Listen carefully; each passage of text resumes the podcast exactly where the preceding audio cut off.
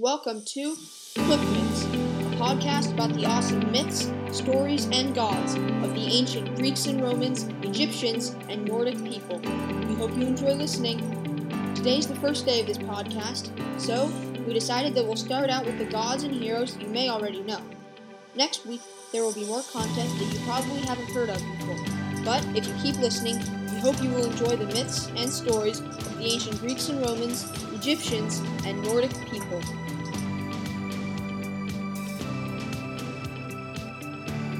Each episode will have two parts. The first will always be about Greek and Roman mythology, and the second will be about either Egyptian or Norse depending on the day.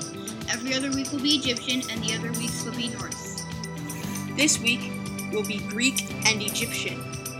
In each section, there will be a hero and a god to learn about, a story about the hero or god or both, and a bit of the mythological timeline of that group. At the end, we will also give you one or two cool facts that you probably didn't know before about this mythology. Let's get started. We're Thomas, Henry and Nico Tersini. and we're excited to give you this podcast. First up is the Greeks and Romans. The Greeks and the Romans were a lot alike, but they lived in slightly different time periods. The Greeks were people who lived from about 800 BC to around 146 BC. In case you're wondering, BC means anything that happened before Christ was born. That means the Greeks were around for about 700 years. Their empire was large, and they had a huge array of mythical stories. The Romans were another empire that conquered Greece and had many of the same gods and heroes and monsters with different names. The Romans were around from around 300 BC to 476 AD. They grew to be much bigger than the Greeks and eventually grew to conquer most of Europe. Eventually, they were beaten and destroyed, but their myths live on to this day. Don't be confused though, the Romans copied all of the Greeks' myths, and basically the only change was that they changed the names of many gods and goddesses and heroes. The god that we will talk about today is a god you've probably heard of before, as he is the most well known Greek god. His name is Zeus. Zeus was the king of the gods and the most powerful of the gods. He was the god of thunder and lightning and storms and the sky. His symbol of power. All gods had a symbol. Yeah, thanks, bro. Anyway, his symbol was obviously a lightning bolt. His weapon was a lightning bolt made for him by the Cyclops, who you'll learn about more later. He also supposedly had a master lightning bolt that was the most powerful of all the lightning bolts. Yeah, and when he got mad, the skies would shake, and thunder and lightning would be everywhere. He also had lots of children, which his wife Hera was not happy about. Perseus, Hercules, and many other heroes were all descendants of Zeus. Also, Zeus was his Greek name. The Romans called him Jupiter, which is also the name of a planet. The Romans liked naming the planets after the gods. Other than the name, Zeus and Jupiter were basically considered the same thing, so don't get too confused. Next, we're going to talk about a hero from the Greek myths. His name was Hercules. You've probably heard of him before, in a movie as a big strong dude with big muscles. Whatever he looks like, he's got one thing that you cannot forget. He was a demigod, which means his dad was Zeus, a god, and his mom was a mortal. Not immortal, a mortal. That meant that he had some godly powers, but he was still able to die. You know that movie Hercules? It was made by Disney. If not, then that's fine. It's actually more than fine. It's great. It means that you don't have to pay attention to this next part. You can if you want to, though, of course. In the movie, it says that Hercules' mother was Hera, Zeus's true and rightful wife and queen of the gods, and that Hercules started out as a god, but was made mortal by Hades, god of the underworld and Zeus's brother. That is not how it goes. In the original myths, Zeus had a child with a mortal woman named Alcmene, but this made Hera very angry at Zeus for falling in love with another woman. But since she couldn't take her anger out on Zeus, she took it out on Hercules. Uh oh, yeah, she did. She sent two snakes to kill him while he was a baby. She was a bloodthirsty maniac. But Hercules strangled the snakes to death with his bare hands while he was a baby. But there was more coming down the road. Hera made Hercules go crazy and kill his wife and family. As punishment for murder, even though it wasn't his fault, he had to serve a king named Eurystheus. Eurystheus made Hercules complete 12 seemingly impossible tasks, including defeating the Nemean lion. It was a beast with an unpierceable hide, which could not be wounded with a sword. So Hercules strangled it to death with his bare hands, sort of like he killed the snakes when he was a baby. The king was so scared when he saw the hide that he ordered Hercules to tell him about his victories from outside the city gates. Next, he had to kill a beast called the Hydra. The Hydra was a beast with nine dragon heads, which, every time you cut off one, grew back two more. So, Hercules killed the beast with his club instead of cutting off its heads. But the last head was immortal, so instead of bashing its face in, Hercules covered the head in rocks so it would never move again. He also had to complete a task which was not as heroic. He had to clean out some stables that had not been cleaned for 30 years. So, Hercules used his strength and changed the course of a river. Actually, two rivers. The rivers flowed through the horse stables and washed away all the poop. Hercules had to do a lot of crazy hard things, and I'm not going to tell them all, but I'm going to tell a couple more. He also had to go to the Amazons, which were a tribe of warlike women and whose queen had on a magical belt. Hercules had to go and retrieve that belt. Now, why King Eurystheus wanted a magical belt that made you stronger? I don't know, because he wasn't really, you know, the guy for fighting and all. When the Amazons saw how strong he was, they let him stay with them as an honored guest. But when the Amazons secretly tried to kill him, because Hera, ugh, her again, told them to, he slew the queen and took the belt back to Eurystheus. Whew, that was a lot. Am I missing anything? I think you're missing the time where I got the golden apples and the time about Geryon. Oh, right. He had so much stuff to do. Well, okay. He also had to go and defeat Geryon, a monster with three bodies, and his dog, who had three heads, and bring back his oxen, who, thankfully, only had one head. Obviously, he succeeded. When did he not? Seriously, name one time. He also had to go steal the golden apples of Hera, guarded by the Hesperides, who were three daughters of Hesperus, a titan. So, these girls were not normal girls. They had, like, superpowers. It was also guarded by a dragon. So, he didn't do it. He had Atlas do it. Atlas was the guy, technically a titan, who held up the sky. You'll learn more about titans later in the episode.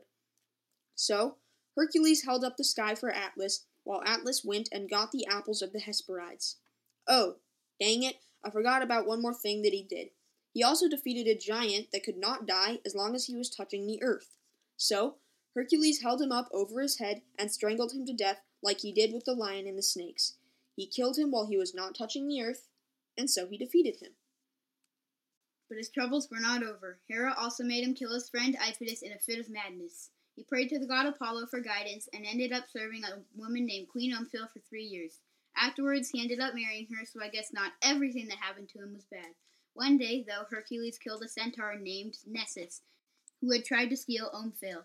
Nessus, as he was dying, told Omphale that his blood was a magic love potion and that she should spread it on Hercules' garments, which is another name for clothes, whenever she thought that Hercules did not love her anymore.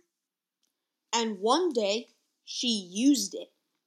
But centaur blood was like acid, and it began to kill Hercules.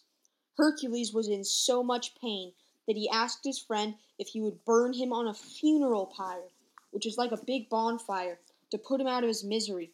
But before he died, Zeus made him a god in return for all the hardships he had been forced to endure. Some of the stories say that Omphale was made immortal too, but some do not. So, we'll let you decide for yourself. Now, we'll teach you a bit about the mythological timeline that the Greeks and Romans believed in. The ancient Greeks and Romans believed that everything started out as a huge blob of chaos, or like you took everything in the world and threw it into a giant blender. Eventually, chaos split into Uranos and Gaia, or the sky and the earth. Uranos was the god of the sky and heavens, and Gaia was the goddess of the earth. Don't get confused, Uranos and Zeus are not the same. Uranos was the god of the sky and heavens, and Zeus is the god of the earthly sky and storms and lightning. Anyway, Uranos and Gaia had children called the Cyclops. Remember them? Yeah, the people that made Zeus's lightning bolts? Gaia was their mommy. A Cyclops is a large, human like creature with one eye instead of two right in the middle of their forehead. They are fireproof and built most of the gods' weapons. But Uranos thought they were so ugly that he threw them into Tartarus, a monster prison. This made Gaia furious, but she soothed herself and reconciled with Uranos. But her next three children, the hundred handed ones, were human like creatures with 100 hands, kind of in the name, and 50 faces. Uranos threw the hundred handed ones into Tartarus as well. Gaia was now raging against her husband, but she pretended all was good between her and Uranos. Her next children were the twelve Titans, whose names were. I'll take over here. Get ready. Oceanus, Coeus, Creos, Hyperion, Iapetus, and Kronos, the brothers, and the sisters Thea, Rhea, Themis, Mnemosyne, Phoebe, and Tethys. Gaia told the Titans to rebel against their father Uranos and overthrow and destroy him. If you would like to hear more of this story, next week we will upload another episode of Quick Myths. In it will be all the amazing Greek myths you love.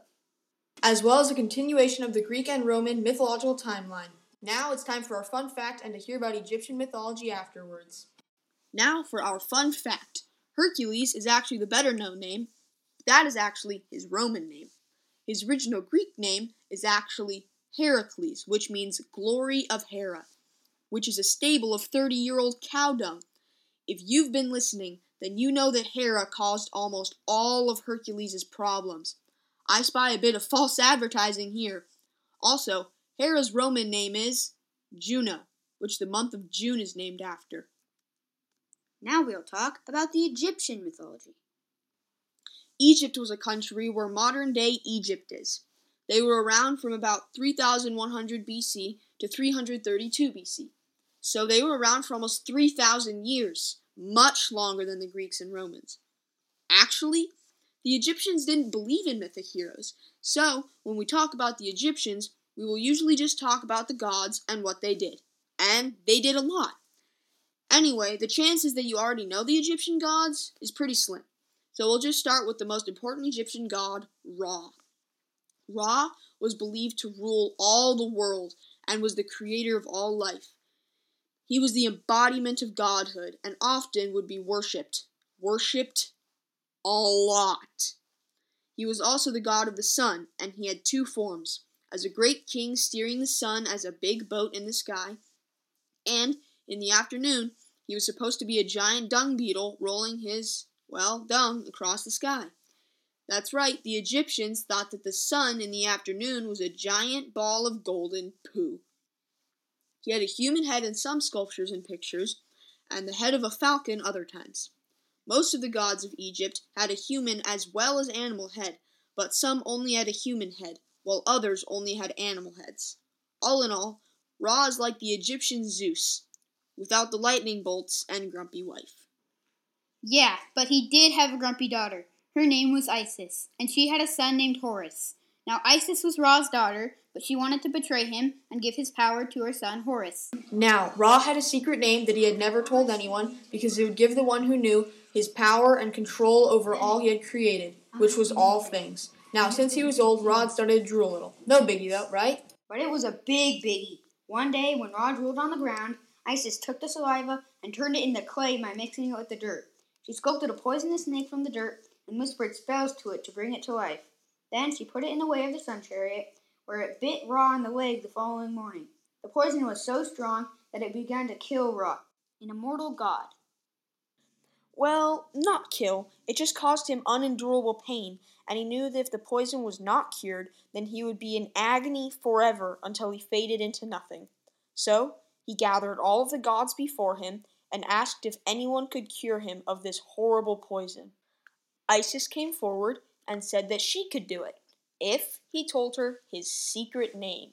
Which was true, because he was made from Ra's spit, so his secret name would be able to heal it. But Ra didn't know that, but he said okay anyways. If only he had tried harder to cure it himself. I know. It's so sad.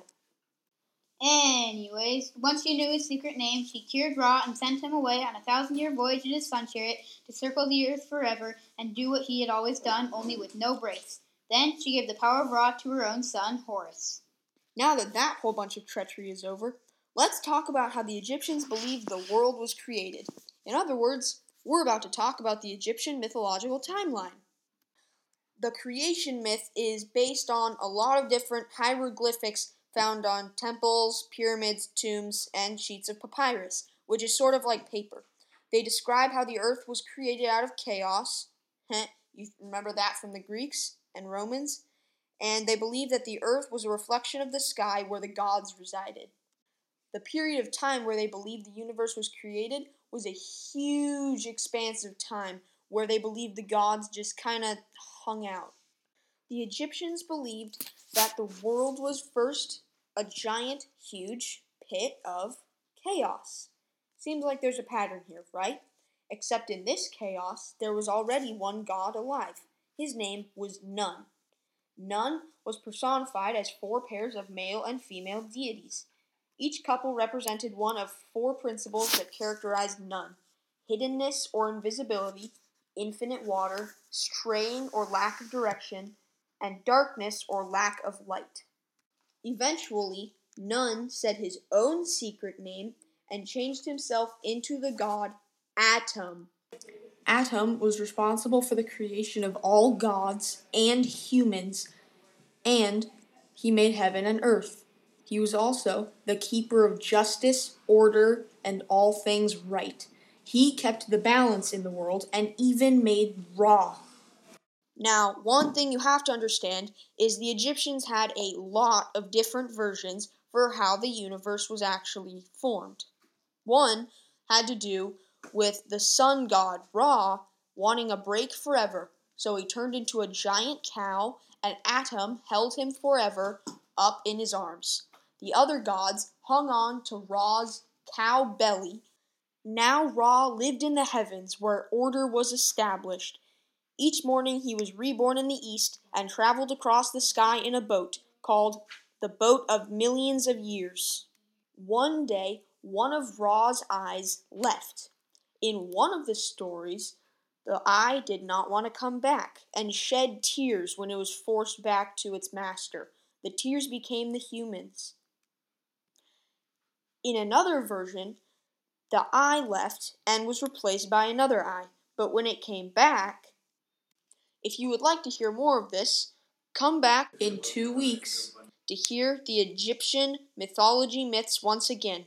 Next week, however, we will still do the Greek and Roman myths as well as the Norse myths, which you have not heard before. And we hope to see you then. Please subscribe or leave a review, and donations are accepted. We hope you enjoyed this episode of Quick Myths the podcast about the amazing myths of the ancient Greeks, Romans, Nordic people, and Egyptians. We hope to see you next week for an exciting new episode of The Myths You Love. See you then!